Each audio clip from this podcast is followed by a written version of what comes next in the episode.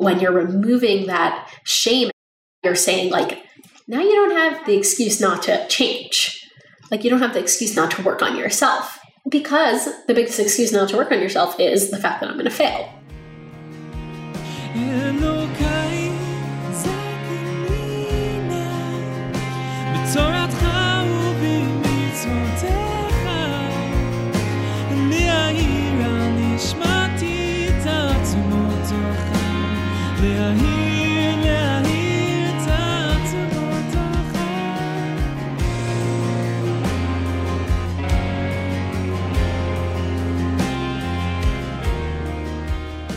Hello, I'm Tanya, and you are listening to Season 2 of Human and Holy, a podcast where we discuss spiritual ideas in human terms. This week's podcast is sponsored in honor of the Rebbe. The dedication reads, in honor of the Rebbe, Nasi Dairenu, whose constant Hashbah and divine source of strength and inspiration continues to fuel the Nashim Tzidkanies, young and old, as they lead the generation that is bringing Mashiach now. Sponsored by Rachel Baschana. Thank you so much to our sponsor for making today's episode happen. If you would like to sponsor an episode in honor of a birthday, a yard site, or just to support the work of the podcast, please visit humanandholy.com/sponsor or email us at humanandholy@gmail.com. In today's episode, I speak with Zisi Zirkind about the balance between owning our flaws while also recognizing that they were given to us by God. In the chapter of Tanya that our conversation is based on, the Alter Rebbe outlines how to at once be honest about our struggles and the room we have to grow without using that self-awareness to shame or silence ourselves. Join us today as Zisi sheds light on a self-perception that can push us to grow in a way that feels honest and also loving. Hi, I'm Zisi Zorkin. Officially right now, I am a stay-at-home mom of 3 kids. I've taught for many years in high school. I still do a little teaching here and there to adults, which I enjoy. I enjoy learning Hasidus. I enjoy learning Hasidus in a way that it is practical and, like, very real. I don't get to do enough of that, but I appreciate what you're doing. That definitely, I think, shares that with a lot of people. I also, what else about me? I think that's enough about me. That's enough. That's enough. Okay. Well, thank you so much. I'm so excited to have you here, and I'm excited to learn from you and with you about what you're going to share. Can you introduce to us what you're going to be speaking about today? Just the idea itself. Okay. So the general context, like, you know, chapters 26 through 31 of Tanya talk about, like, dealing with different emotions that come up in our spiritual journey and process. And in chapter 31 specifically, the Alter Rebbe is talking about, it's actually a little bit of a deeper chapter and it gets a little bit more Kabbalistic. So I think people focus a little bit more on, let's say, Chafav Chafzayin, and this one that gets a little bit left out. But he talks about the difference between depression and shiflus, which is, or like atzvos, which is like a sense of sadness and loneliness, and how depression is not channelable, if that's a word, into something that is positive. It just sort of, like, is stagnant and doesn't allow you to move. Versus there is a sort of sadness or understanding of where you're holding, which is not necessarily positive, but can be, like, driving you to actually change. Like, there is a way to utilize a certain sense of loneliness in our avodas Hashem, even though we usually focus on joy, but how we can also sometimes, like, use that understanding of where we are to propel us into our avodas Hashem in a positive way. Mm. And toward the end of the chapter, he talks about how basically, even though it's true that, like, I think a lot of times, specifically in our avodas Hashem, but in a lot of areas of life, in something where we feel like we're constantly failing, which, you know, being a Jew is, like, a ton of obligations, and it's almost impossible to be perfect at it, right? It's almost impossible to be perfect at being a good Jew. And that can lead us to feeling just like depressed and sort of give up on the whole situation. So toward the end of the chapter, the Alter Rebbe gives a perspective which sort of empowers us to be able to not be perfect Jews and still stay committed to our mission instead of giving up on it. Nice. Yeah. So I think a lot of it is, so the idea that the Alter Rebbe says, and I'll actually just go straight into reading it inside because I think he says it most powerfully, and then I'll summarize a little more. Totally. Okay. So at the end, when you're just talking about, you know, oh, I'm such a bad person. I messed up. I'm not in touch with my godly side. I'm so invested in the physical world and I do all these negative things, blah, blah, blah. Right? So the Alter Rebbe actually gives us like an actual like self-talk, words you can say to yourself, switches into first person. Pain MS, it's true, he says. It's true that you are all these things that you just listed about yourself, possibly, right? Achani Lai Asashem Atzmi. But I did not create myself. I did not create myself as being sort of like a hidden. Hashem basically took a part of himself and he put it into a body and he hid it. And it's like this, it's covered up by layers and layers and layers of ego, body. Those are so much more accessible to us, right? Our body is the most accessible to us. Then our conscious self is so accessible to us. And then our divine soul is like hidden in there somewhere. And sometimes we get to experience it briefly and often we don't. And we didn't create that dynamic. God created that dynamic. So I am not in control of the fact that it is really hard to be a good Jew. Nice. I am not in control of that fact at all. And therefore, right? So that can be sort of a stopping point for some people, right? You hear, I'm not in control of this. Okay, fine. So then I'm done, right? I can't control it, so I'm done. And Judaism, we can't stop at that point, right? Like, we still know that there's still stuff we have to do. So where do we have control, right? And like, how do we deal with this information that I didn't create myself and I was created very imperfect? So, the Lama Asashem. So why did God create us so messed up, right? Like, and in such a struggling, exactly.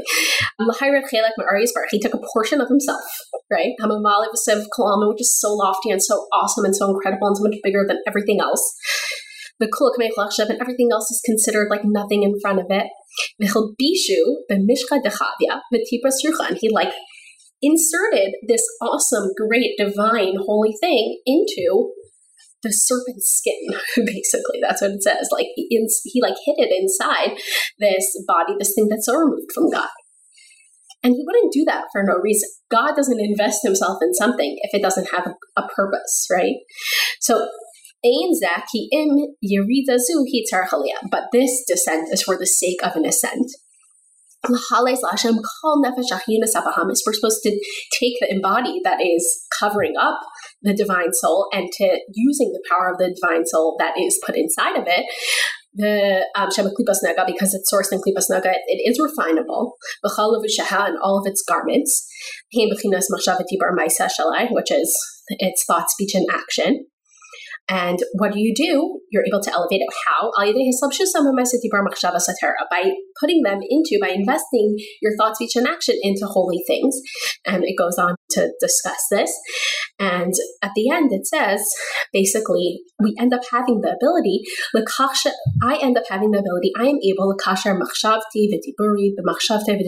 able to actually unite my physical mind and my speech with God's mind and speech. We become utterly united. Right.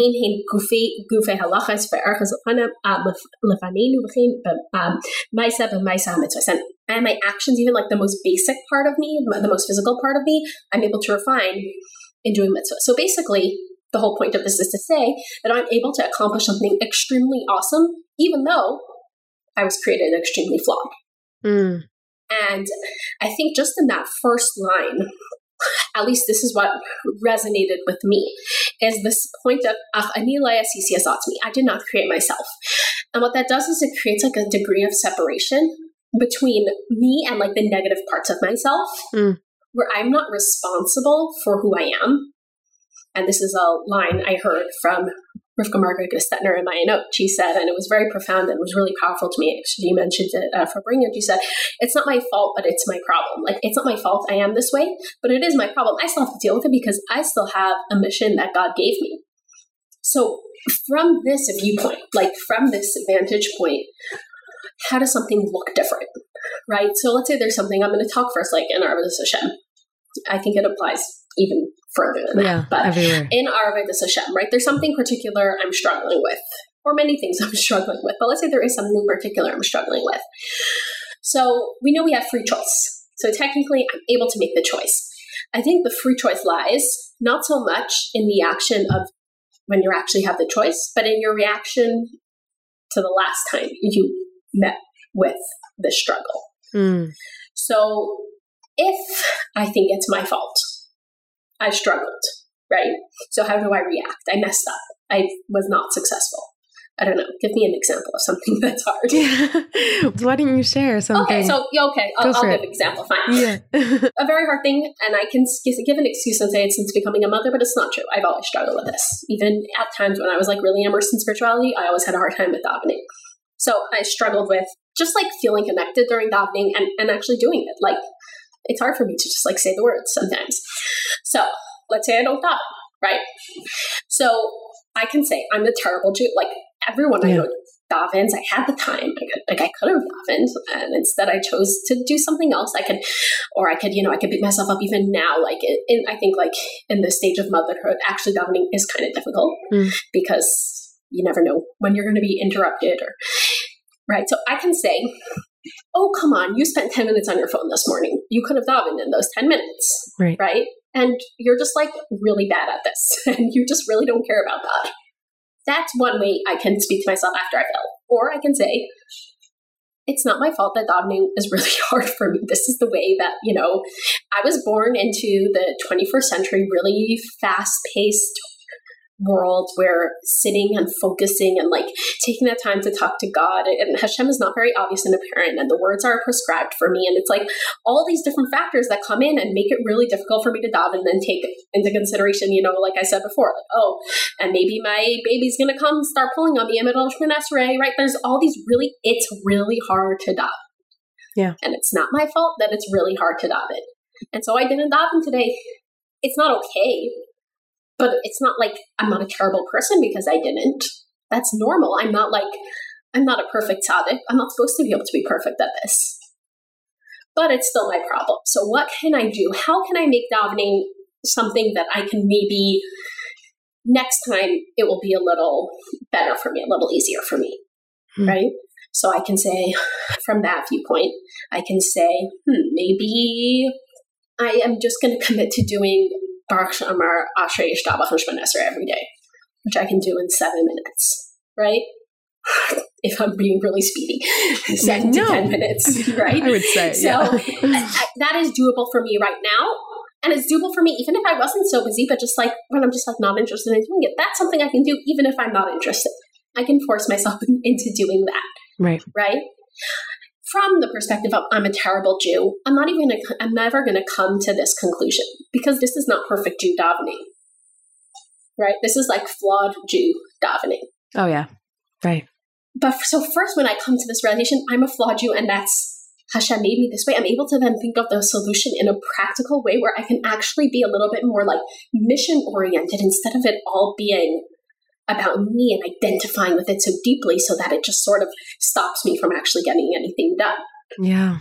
I've noticed just like on a totally not religious sense, I think our world pushes us so much to like identify with things and like to make everything we're doing like a huge part of our identity.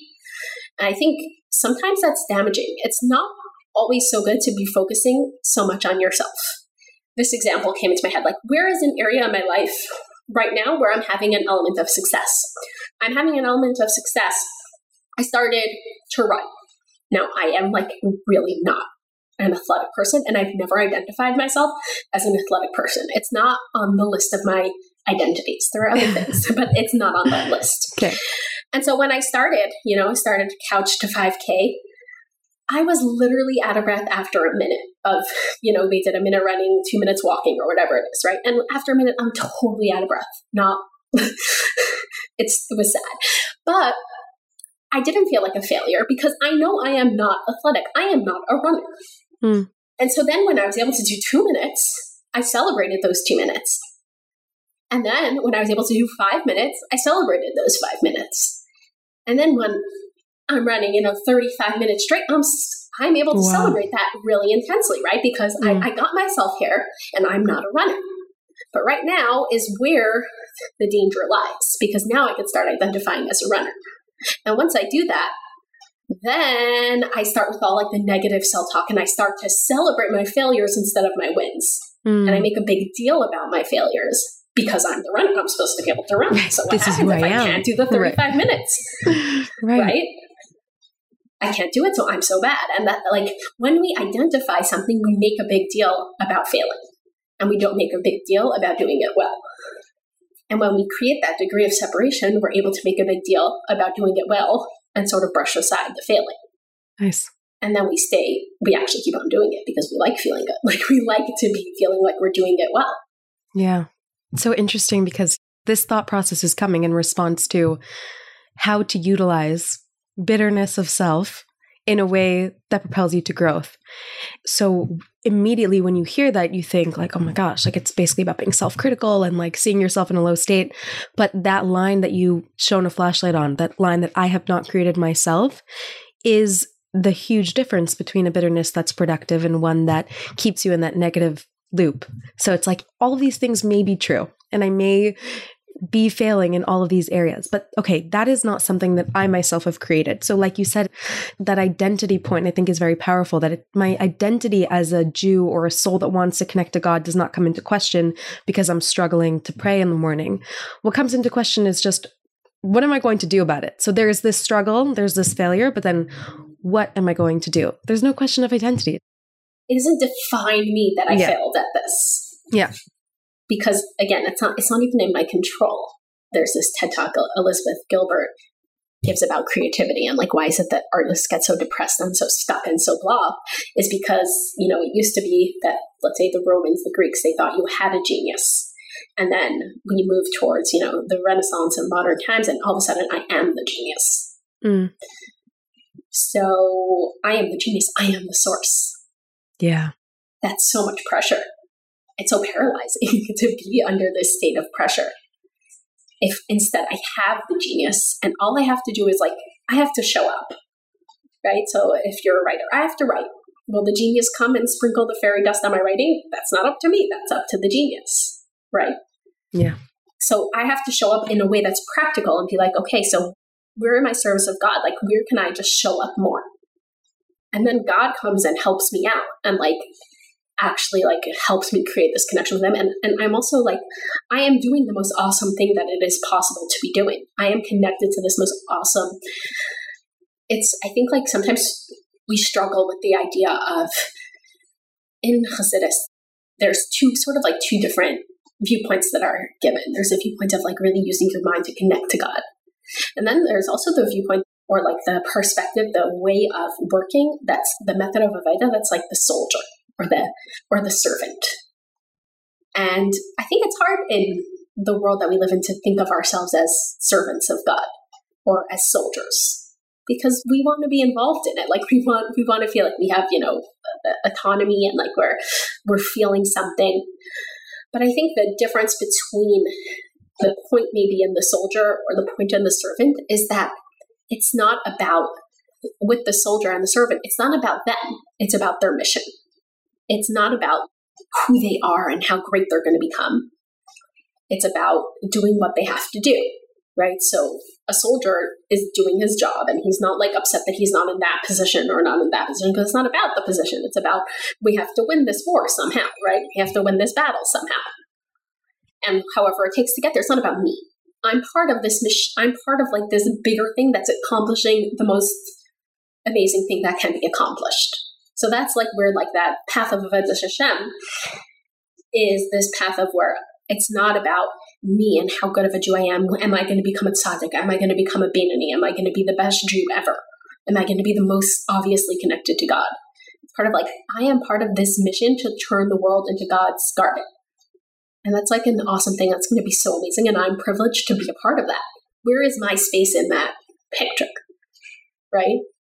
Yeah, well, here's the thing about being mission-driven that I'm thinking is that on the one hand, it's about being completely given over to the mission. On the other hand, if you're so given over to the mission, you actually have to be very intimately familiar with where you're failing and where you're succeeding. So you have to know your pain points and you have to know your talents very, very well, because the mission needs you. So like, who are you and what are you going to give to the mission? So this idea is very much focusing on that one point of like really getting to know what your failings are. That's absolutely tremendous self-awareness.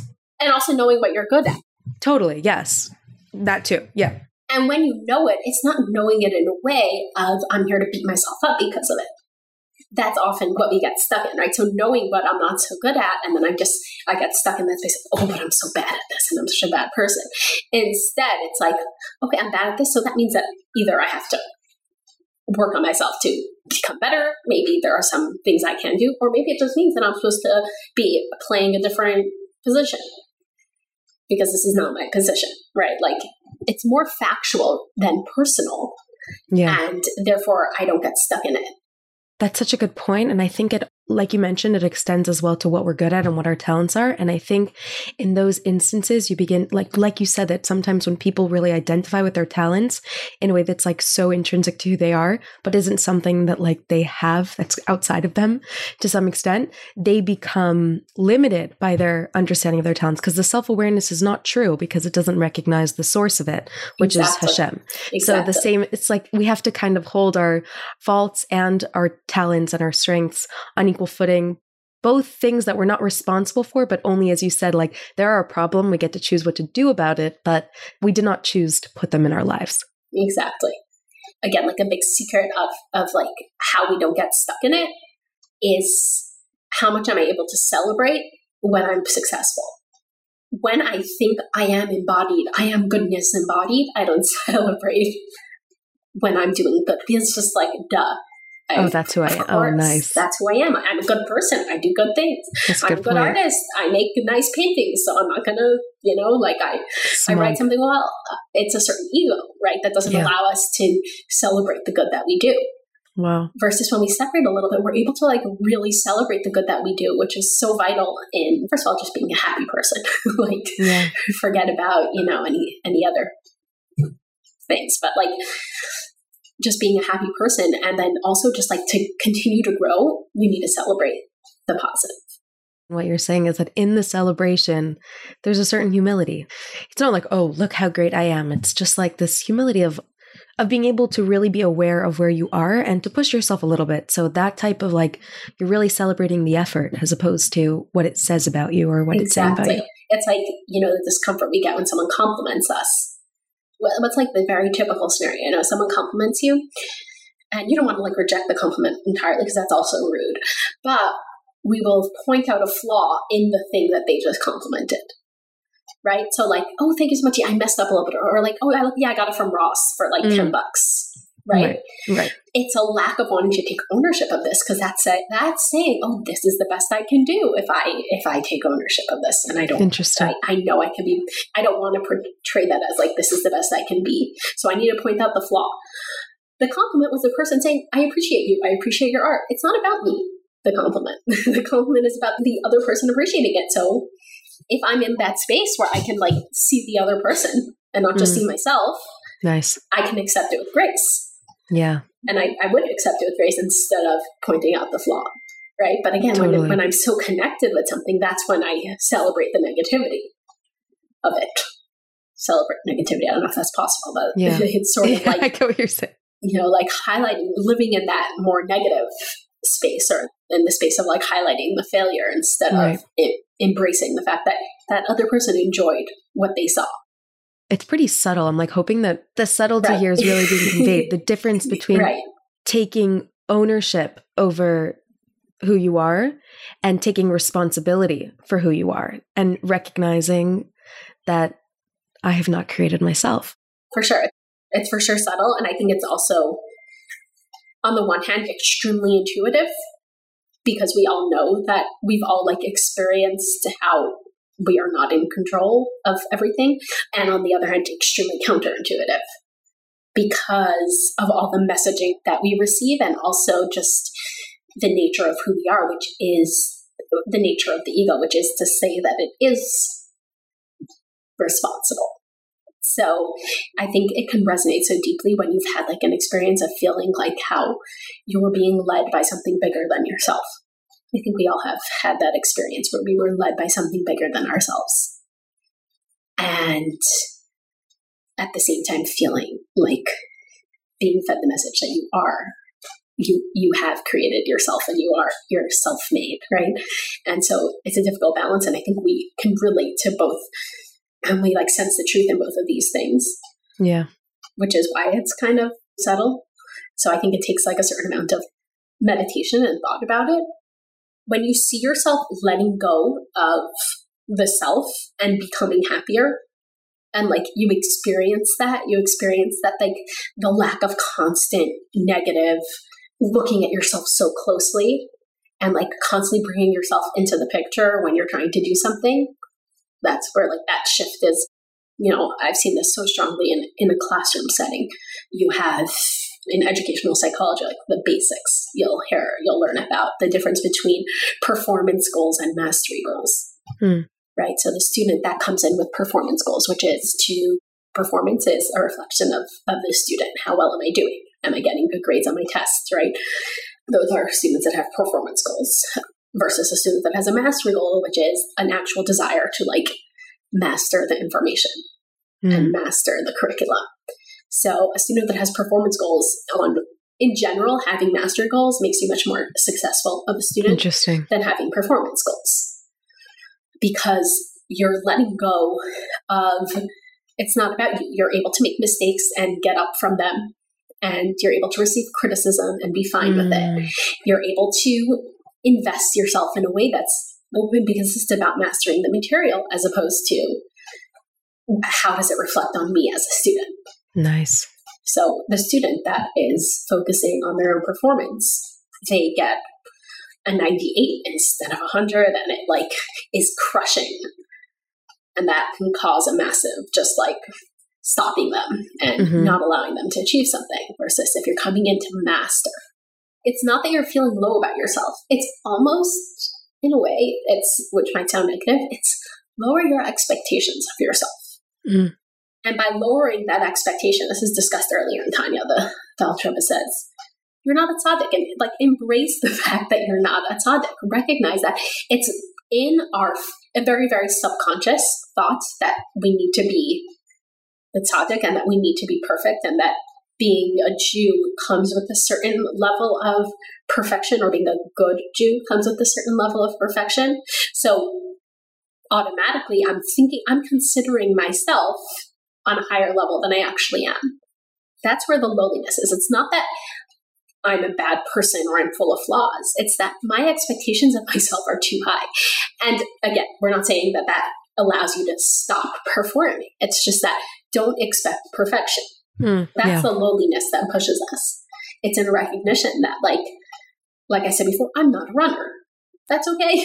And then I'm able to push myself further. It's in that understanding of my experience that I'm not perfect at this that propels me. So it's not negativity about myself. It's not like sadness is about myself. It's recognizing I'm far from God. My nefesh ha'elyonis is so hidden inside of me. I haven't experienced it in months and months. That's the lowliness, not the I'm a bad person. Okay, so question. Yes. Is it somewhat, though, like an awareness of negative traits and then recognizing that the negative traits are not a reflection of who I am, but they're just given to me by God? So the reason why we're focusing on negative traits, I just want to clarify, is because this is the specific chapter of Tanya that deals with that sense of lowliness. Right. Recognizing that your talents come from God, I feel like that's its own conversation.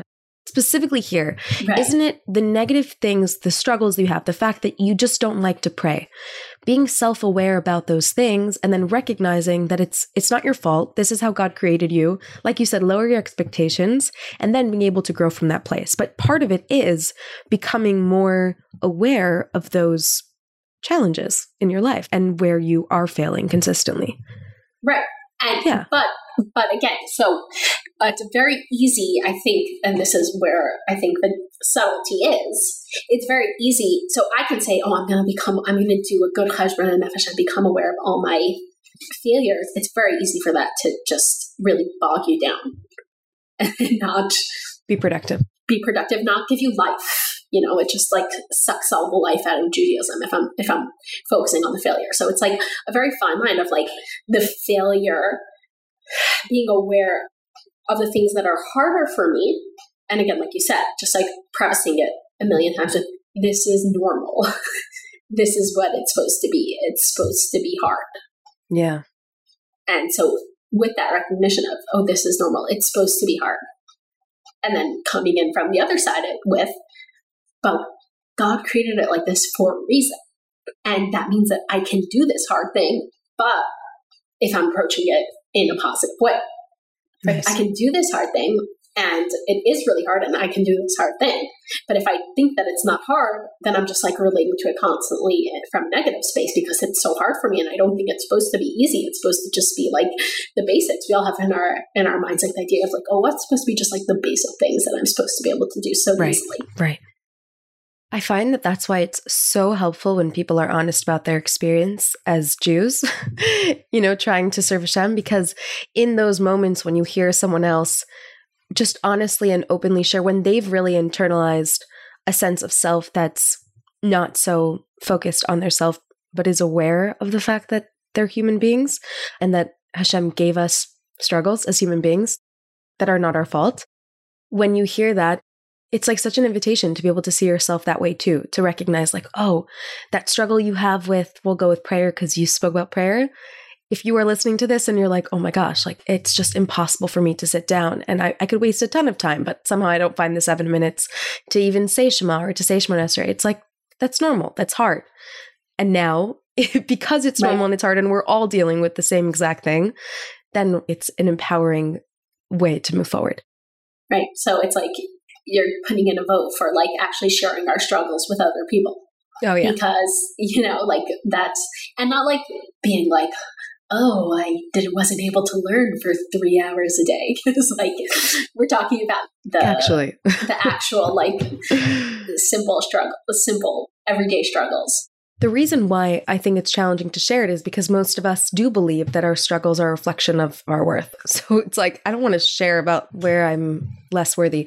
I'd love to hear from you another example of where you've been able to really incorporate this. I think that I mentioned how it's like such a subtle concept, and I think that it could really be demonstrated through example. So I'd love if you could share any other places in your life where this idea has just like shifted the way you saw it and been able to show up for it. Okay. So you asked me that, and automatically also like there's a certain part of me that goes to just negative talk with myself about, oh, is there anything else even in my avodas Hashem that I've been working on? Like, does it even exist? Like, because like, you know, you get so busy with other things and like, am I actually taking the time to like actively work on something? And so that's like the first reaction I get, a negative reaction to myself, which is not productive or good or positive, right? So it's like, even like in right now, it's like in shifting that and like the understanding that, nice. Oh yeah, I am in like a stage of life which is like extremely physically demanding, right? Like raising young children is like a very like, you have to invest yourself physically and mentally and emotionally. And so I think that's, you know, that can be my avodas Hashem right now, instead of like in my head, the things that I'm supposed to be working on. That's just like the first thing that's popping into my head. I love that. Yeah. I think a very big certain areas, again, like for myself, let's say with exposure to certain media forms that I feel are not necessarily so good for myself. That's a good one. I like to read. I was an English teacher for a long time, and I like good quality writing. And unfortunately, in the Jewish world, that we shouldn't speak negatively, but like it's not so existent. Okay, to find like really kosher quality literature, it's difficult. Yes, so there were times in my life where I felt extremely guilty about certain things that I was reading and exposing myself to. And what that did is just makes me feel like, oh, I'm a bad person. Like I'm not really, my mind is not like clean for like the more godly things. And I'm just like, I'm bad. I'm failing at this. How can I expect myself to be growing from the positive things I'm taking in when I'm taking in things that are negative that are just counteracting that. That's one way of talking to myself from this space. Again, instead I can just say, it's not my fault that I like quality reading. God created me with this desire, with this drive. Is there a way where I can maybe like censor a little bit of what I'm taking in? So like what I'm reading, maybe focus a little bit more on nonfiction, or even within the fiction world, you know, there's things that are probably, I know for after reading them, whether they make me feel closer to God or more distant from God, right? So like maybe just like putting the focus a little bit more on like trying to find something that I know will be more productive in my avodas Hashem or will enhance my service of God. Because I do think that I've found that a good book can really put you into the understanding of someone else's experience in a way that you don't necessarily get it like from just other things. So like you can really open your mind to the fact that there are people that are different than me, that think differently than me, and like I can maybe utilize that in when I'm interacting with other people, and that in that way it's serving my avodas Hashem, right? But as long as I'm in the state of I'm just so bad for wanting this, it's such a negative desire, you know, it's such a negative thing about myself, then I'm not able to.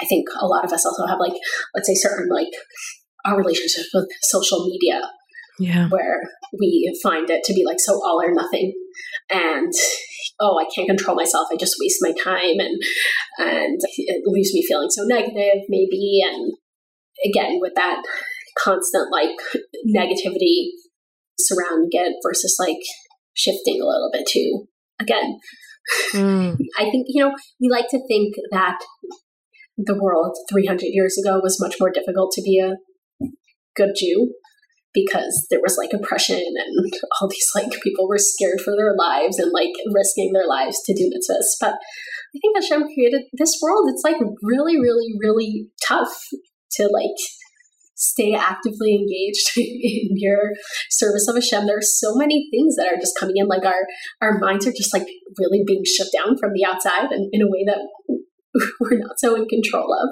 And like recognizing that, like, you know, that environmental factor, I have not created that. Nice. I didn't create the year 2022 to be the way it was. Yeah. It is.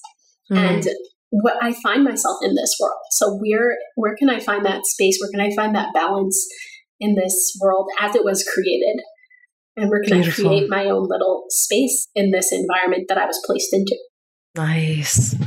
Oh my gosh, that is such a great example. Books and also social media, specifically social media, because once you start understanding, for example, like how the apps are specifically taking advantage of how the human brain works, and then you recognize that like the reason why it's challenging is not because you don't have self-control and you're not strong-willed, or like you just start couch potato. That's not why. It's because like it's actually designed to take advantage of the way that you work. Scientifically takes advantage of my brain. Yeah, it's such a good example. And like once you know that, at least for me, once I began to understand that, it took away so much of the shame, so much of the, and then I was actually able to proactively take measures to not allow it to impede on my life. Because before it was very much a question of identity and like how much I was able to stay mindful and present despite this terrible trait that I had, which was like to open my phone constantly. But then it's like, one second, you know, like it's not a toxic trait to fall into the hamster wheel of technology. It's actually a manipulative force. Right. Okay. So now that's a totally different question. And you just said the word shame. I think like that is the word over here. That's what I was like looking for in my brain. It's that shame that is so debilitating when it's a question of identity. Yeah. When it's a question of identity, then I feel that shame. Yeah. And shame is not good. Yeah. As opposed to, like you said, like recognizing that there's an outside force at play removes that shame. And then I'm able to like really find my place within the created space. Right. Right. And actually, when you realize how powerless you are in the sense, it actually gives you your power back, because it's absolutely. Like when you realize that it wasn't your fault. I think instinctively you would think, well, if like it's actually impossible to control yourself because of the way that, let's say, the app is designed, then, oh no, like I guess you don't have control over your life. But it's like, one second, now that I recognize how powerless I am against this, not powerless, but how much like I can just be easily manipulated, only now can I actually take action and be empowered to change the way I interact with it. For sure. It's really powerful. Yeah, it really is. Yeah. So I would love if you could share a little bit about that, how specifically it is recognizing that I have not created myself, that I have not created this challenge. Why is it that specifically? I just love to hear you expound on it. Why is that point specifically what allows us to then make the choice, and what allows us to then actually improve and actually serve God? So let's say with the books, you mentioned recognizing that Hashem created you with this desire to read. Why is it that point specifically that then motivates you to be able to improve in that area and actually proactively change how you're interacting with books? Right. So I think it really lies back in that word shape that you mentioned before. As long as I think I'm at fault, I'm in this in this space of shame. And I think part of it's almost like the way our ego works is it wants to keep us from needing to change. It wants to keep us sort of like, you're okay as you are. Mm. And one of the tools it uses for that is this feeling of shame and failure. Because when I'm in the space of shame and failure, I don't need to change. It almost puts me in this place where I can give up, and that's okay to give up. Mm. Because I'm in this state of shame. And so I'm terrible, and I'm never going to get better, and I'm going to just keep on messing up. And I don't need to change when I think that I'm just going to keep on messing up. Like you said, when you remove that power and when you recognize that, I was created this way, then you can't just fall back on, the negative, yucky feelings of shame. You see, okay, so this is what was given to me. And obviously, and I think it's very strongly connected to, you can't just say, it's not just what was given to me. It's entirely enmeshed with, and it was given to me for a purpose. You have to recognize purpose in the picture. Yeah. When we're speaking about God, God wouldn't just give me this divine soul in body for no reason. He wouldn't, the words that the Alter Rebbe uses is take a part of himself and stick it in the dumpster. Wow. That's not purposeless. He wouldn't do that for no reason. There's purpose in that. Wow. And so when you're removing that shame and you're removing that, you're saying, now you don't have the excuse not to change. You don't have the excuse not to work on yourself, because the biggest excuse not to work on yourself is the fact that I'm going to fail. I'm going to mess up anyway. Okay. So you're going to mess up anyway. That's part of the point. Part of the point is the messing up. Right. Okay, so then I have to do it, even though I'm going to still mess up, because that's the point. Nice. That's part of the purpose. Yeah. Part of the purpose is going down to get back up and going down to get back up. So it's sort of just it throws the ego off balance. And then that sort of enables me to implement some change. I'm thinking specifically about that point about the ego, it's something that I'm going to sit with actually, that idea, no, I'm serious. That idea of the ego, right? Trying to maintain its equilibrium by constantly throwing things out at us. Oh, you are terrible. It's also so counterintuitive of our idea of ego, which is in our minds, oh, a sense of you're so great, because it's really coming from that same space. It's I'm so great. I don't need to work on myself. I don't need to change because I'm good. I'm good as I am because I need that. I need that comfort. I actually, I've heard kids say this before. A kid will do something and another kid will say oh, that's so mean. And they're yeah, I'm a mean person. And in saying I'm a mean person, suddenly you saying I'm mean doesn't hurt, because it's mean people do mean things.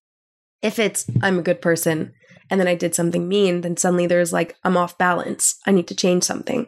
I need to apologize, repair. Suddenly I'm in an uncomfortable space. I mean, a positively uncomfortable space, obviously, where there's room for growth. But we do that to ourselves too. I'm a mean person. I'm a lazy person. I'm not a spiritual person. I'm disconnected. Right. It's that, the low self-esteem that is deeply ego, the deeply feeling myself and enjoying wallowing in it. Yeah. And from like the outside, it might seem like, oh, that's not ego. That's really like coming from that same space of reveling in self. The negative self is a really great space to revel in. So good. to feel yourself very strongly. Yeah. 100%. And a good pity party. Totally. Yes. It's not your fault, but it is your problem. That exactly. Like sums it up. Yeah. Really. And I think also like always prefacing like, this is all for healthy people. Yeah. Because I think there's space where this could be utilized negatively as well if you're not in a healthy state of mind and you don't have like, you don't have a sense of self that is healthy in the first place. I think it could also have its dangers. If you're like, I think, you know, the Tanya speaking to a healthy person and like a healthy person and how they can work on like their avodas Hashem and deal with the small little depressions that are not clinical or, you know, but if you do have this healthy sense of self, and then for sure, like it can definitely be a really powerful tool. What would be your words of advice to anyone kind of seeking to flip the way that they narrate their personal struggles? Something that's been like really a really powerful meditation for myself has been to just like think about if everything that everyone else in the world gave to me was removed from me, what would I be?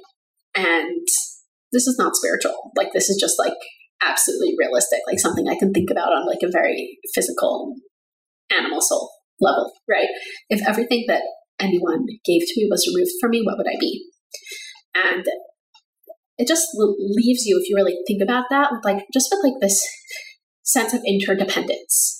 And when I recognize my interdependence on like a physical, even just like on the most basic physical level, then how much more so as I go deeper and deeper into myself and like the deeper parts of myself, how much like, how reliant am I on outside forces? I think like that really allows us to go into this space of like, I am not in control of everything and everything doesn't start with me. Mm. So that's just like on a mind level. And then on a practical level, I think the biggest thing really is to start celebrating the wins and being more forgiving with the failures, which is very uncomfortable. It's an extremely uncomfortable space to be. It just like gets rid of like that ego space. It's like, I did it. I was able to do, like when I do my 10 minute davening, I daven today. That's awesome. For me, this is a huge struggle and I did it. Yeah. Like really embracing that. And so then the voice comes in and says, why are you celebrating this silly little 10-minute bit of words that you said? And then meeting that with, because it's really hard. Right. So a lot of it is really like just a certain mindfulness and practice, realizing how, first just even recognizing how I'm talking to myself, because it's so quick and subconscious that I'm not always aware of what I'm saying to myself.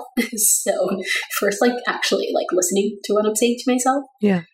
It sounds new agey, but like positive affirmations, like these types of things where like I'm talking to myself in an empowering way instead of constantly again having these expectations about myself that are just not realistic and take me down. Totally. It's like you said, as soon as you start seeing yourself as a runner, then the fact that you ran and succeeded is like nothing to write home about, nothing to be proud of. Because it's like, obviously, you know, but if it's like, no, it's actually continuously a struggle every day. And then I'm able to continuously push myself because it will be challenging. I think also an area where I think a lot of people can also feel it very strongly, I think it's just like any creativity, any like creative endeavor. Where like you really realize like it's so easy to talk to yourself negativity about like your creative self, which is a power that's like so much bigger than you and but also like so holy and powerful. That's where like we really see Hashem coming out of us when we create something, right? So like creating that space of like letting go to it and showing up. Yeah. Showing up but letting go. Nice. I'm happy that you brought that back in because you mentioned it at the beginning, but just it's so true that creativity will humble you because you will come and think that, you know, like the day before you could have really connected and then the next day you can show up the same way and not succeed. So on the one hand, you have to show up and on the other hand, you have to let go. Yeah, exactly. That's really good. So we're showing up to serve Hashem and we're letting go of what the perfection will look like, because it's not going to be perfect. Exactly. That was really well put. I'm saying just like that, putting back together, like showing up to serve God and letting go of how that reflects on me. Nice. Oh, nice. Creativity is kind of like a low stakes place to practice it. For sure. No, but for me, like I feel this like so strongly, and specifically like writing, songwriting. For me, the way it has worked for me always is that, and no one believes me when I say these things, but like, excuse the language, I vomit it. Like it just comes out when it works. And on the one hand, it's awesome. On the other hand, it's been such an excuse for me. I don't know. So I haven't written anything in 8 years. Yeah, it didn't come out of me. Right? But it's not true. So I'm stopping at the it's not my fault. That I'm not going into it's my problem. Oh, nice. Why is it not coming out of me? You know, I'm not showing up. Maybe I'm not filling myself up in a way which will then, you know, create the explosion, right? Yes. And so I get stuck in the it's not my fault and not going into the it's my problem. Totally. But like, so it's like really like this package together of like recognizing. So like, I will say it's an outside force, but like, it's just interesting. I like how you said, the question is not only have you sat down to write a song and made the space for it to show up, but also if you have sat down and made the space, but you haven't been showing up for yourself in other ways to nurture your creative spirit, then what do you expect? Out. Exactly. Yeah. Yeah. Like you need the fertile ground to succeed. Yeah. And also sometimes you're showing up perfectly and it doesn't come. Still doesn't come. Yeah. Yeah. Sweet. But to keep showing up, you have to let go. You have to be okay with that. Yes. Because at a certain point, you might stop. At a certain point, okay, I showed up and it didn't come. So, and I showed up well and I've invested myself. And that's where the real push is needed to like get through that, because it's very easy for me to say, okay, so I'm just going to stop showing up. I think the main thing is with creativity, with serving Hashem and with life and self-growth, it's like the focus cannot be on the performance. If you are motivated by finishing the project, writing the book, winning a prize, put down your paintbrush and put down your pen. Like it's not going to work. If you are motivated by the showing up and just being there and being open and actually surrendering to the process, then you can keep doing it, because for sure you're going to be disappointed. That's exactly it.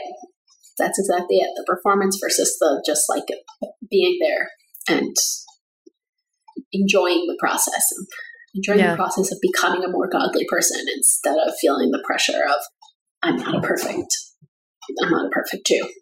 Like you said, the performance student or the mastery student, it's right. Such a great way to approach our Yiddishkeit. Like, am I approaching this from a place of performance, or am I trying to like actually get closer to the idea or to God? Right. Right.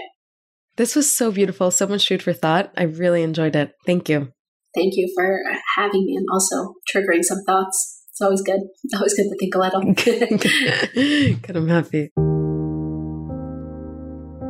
Most of us address our failings in one of two ways. Either we refuse to look at them, or we swallow them whole and define our worth by our greatest pitfalls. What if there was a third way? A penetrating self-awareness without the shame. A commitment to growth without being defined by our struggles. This is the third way. Your challenges are not your fault, but they are your responsibility. If opening a sitter feels impossible to you, your existence is not less than or challenged or bruised. You did not create yourself. God did. And he put you in a modern, distracted world with weakened muscles for focus. And now, responsibility. What can you do to encourage yourself to pray? Can you study the meaning of a beautiful prayer? Can you time block 5 minutes without your phone? Can you find a way to take ownership of your experience? Your challenges are not your fault, but they are your responsibility. Your struggles are not a reflection of the sincerity of your soul, but they do belong to you. Whether you were born in the desert or the most fertile soil for planting, God still asks you to water your seeds. The climate is created by God. The effort is your responsibility.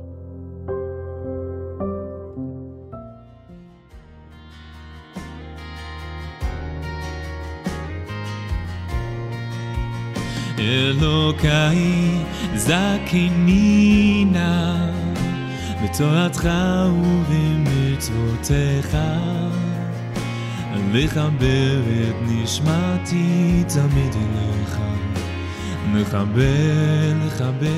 Thank you so much for listening. I hope you enjoyed today's episode.